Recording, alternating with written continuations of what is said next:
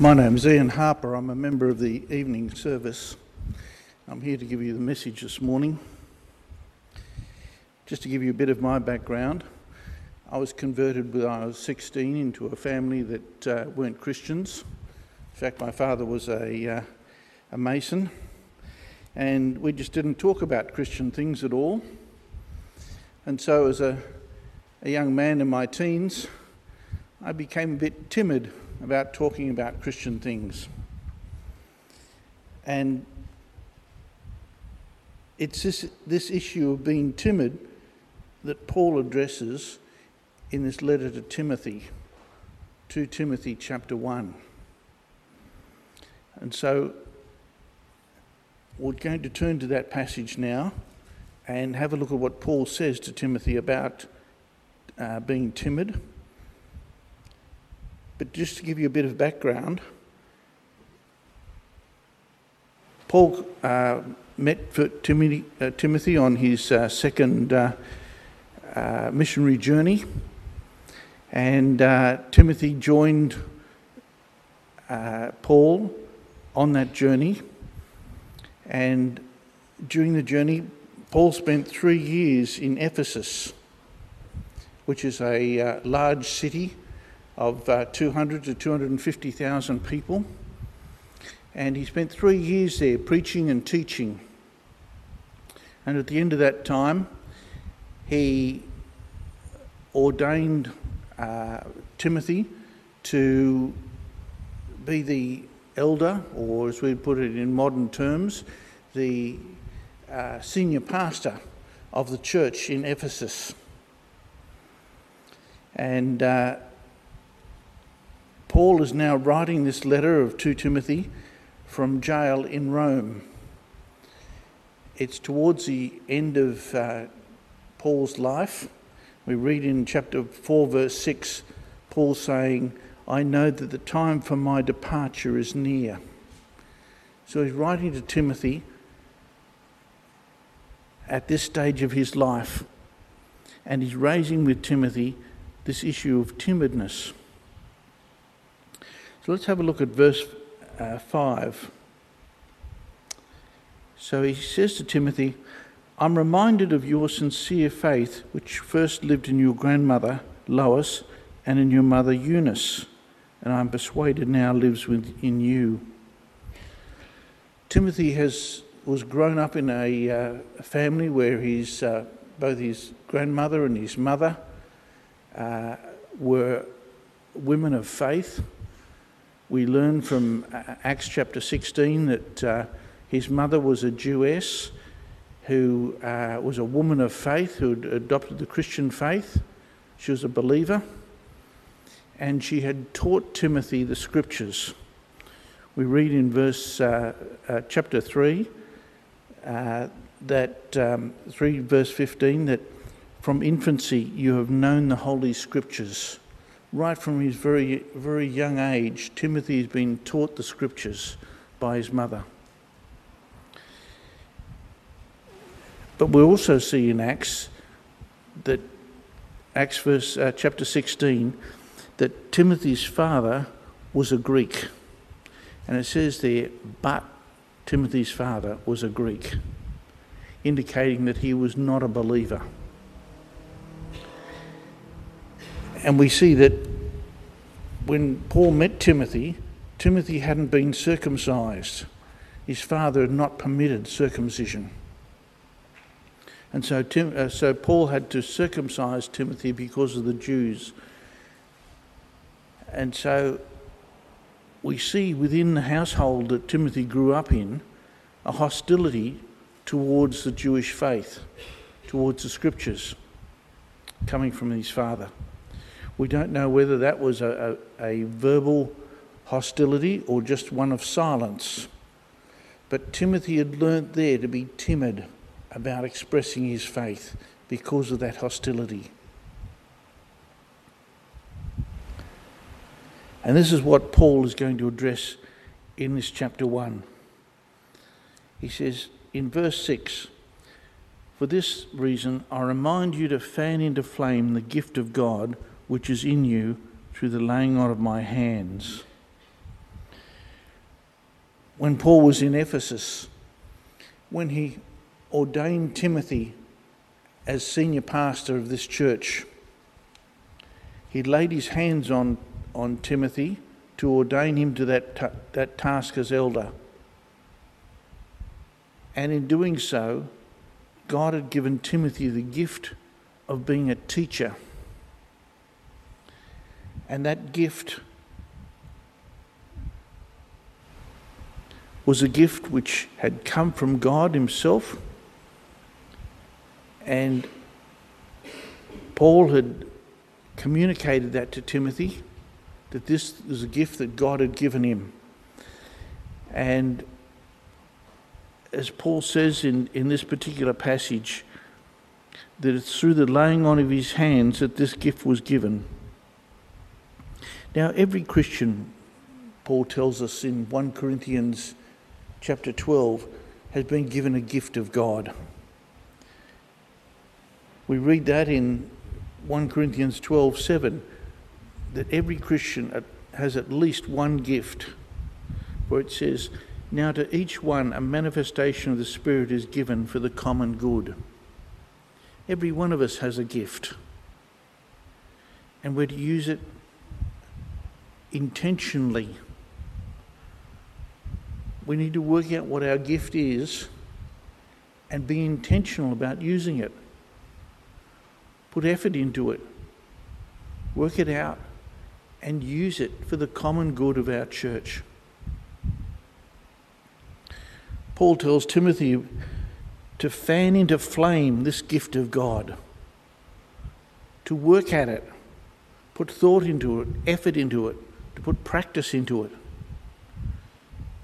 For Timothy to be teaching would be to be studying, studying the Word, get to know his congregation so that he can apply that Word to the people that he's talking to,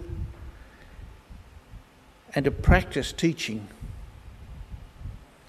These are all things that, that a good teacher does. And so he's saying to Timothy, fan that flame, blow on it, stir it up, get the flame blowing, get the flame flaring up. Work on your gift, get it going. And so it's something that we should be doing with our gifts, getting our gift going. Work out what your gift that God has given you and move and get it going because it's for the common good of the church.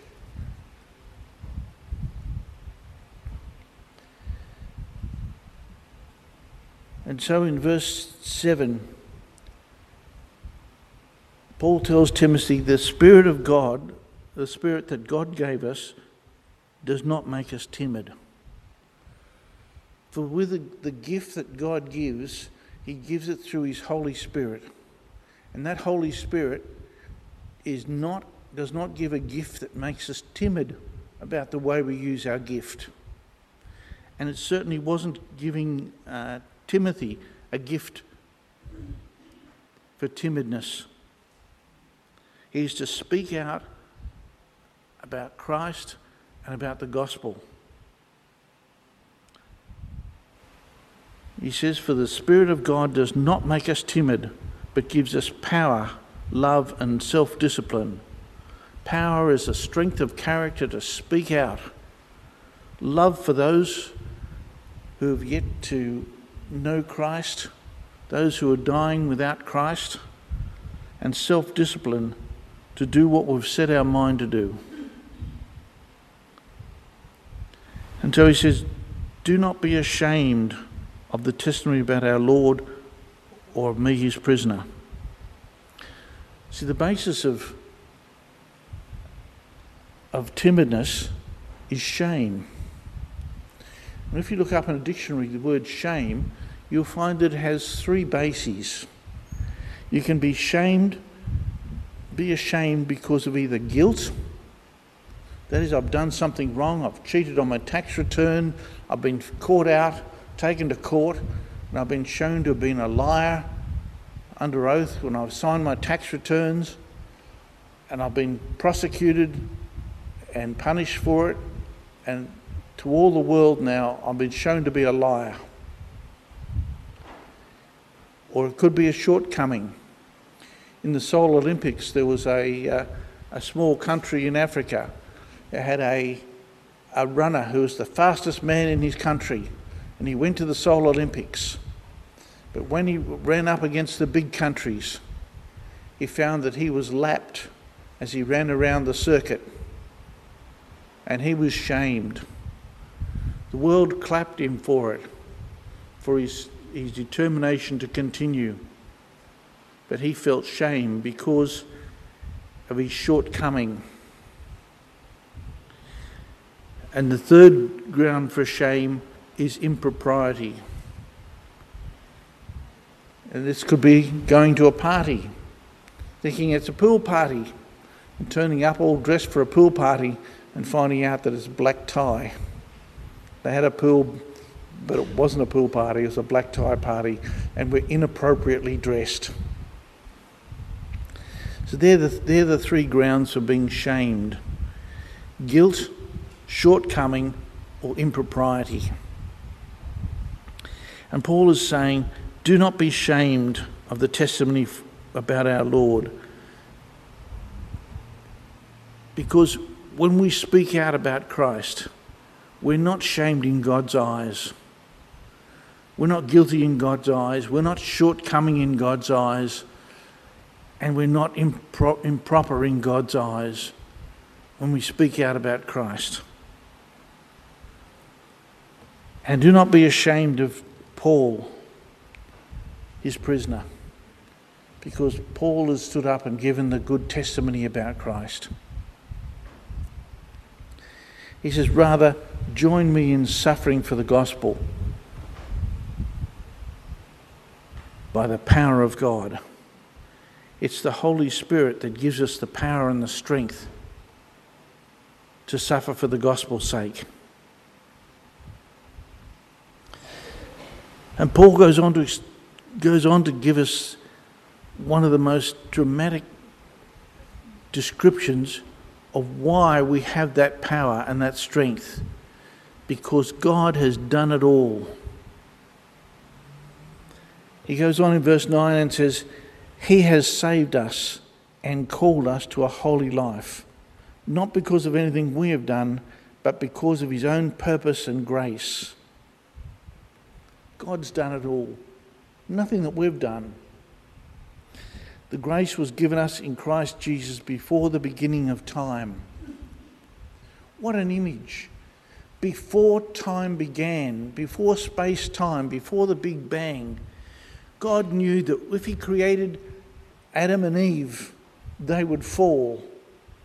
And if they fell, Christ was needed to come, that Jesus would have to die on a cross to put things right.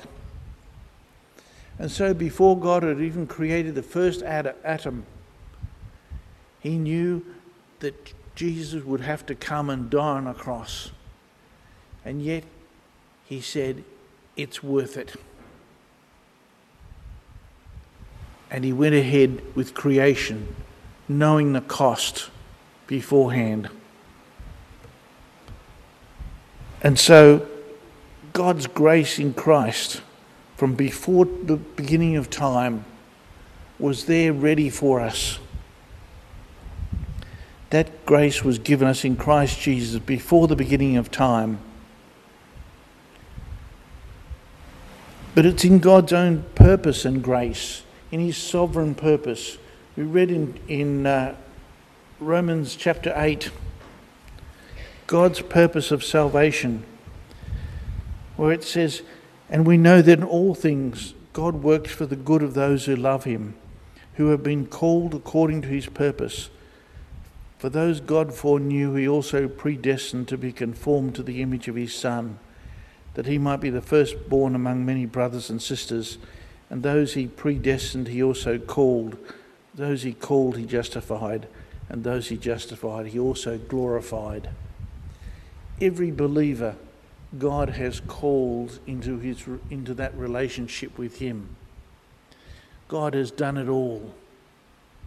He has called us each and every one into that relationship with Him. We have not chosen Him, He chose us. He chose us to be His children. God has done it all. And Paul says, this great gospel, the gospel of Jesus Christ coming, has now been revealed through the appearing of their Saviour, of Jesus, who has destroyed death and brought life and immortality to light through the gospel. In the Old Testament, we only see that in three places is immortality referred to. Once in the book of Job, once in Isaiah, and once in Daniel. Three verses in the whole of the Old Testament. There are references in, in the Psalms about living with God forever, but nothing specific. Only three promises in, in the whole of the Old Testament that speak of an immortality with God. But now it's been brought to light through, through the gospel with Jesus dying and being raised again from the dead and speaking with the disciples after he's been raised and giving us the promise that we too will be raised from the dead, that we too will know resurrection life. And Paul says, Of this gospel I was appointed a herald, an apostle, and a teacher. And that's why I'm suffering as I am. Yet this is no cause for shame. This great gospel of what Christ has done is no shame because, Paul says, I know whom I have believed. He knows he's God. He knows that God is faithful. He knows that God is able to guard what he has trusted to him. And so we don't have to be timid because we know the truth. We know what God has done. God has done it all. It's not a matter of our guilt or our shortcoming or our impropriety. Because God has done it. It's not us. God has done it all. And if we know our God, we can speak We can speak of the God we know and of the gospel that we know. And so we have no need to be timid because we have a great gospel, gospel of life that people need to know. And so we've got no reason to be timid. So let's speak up and speak loud and long of the God we know. Amen.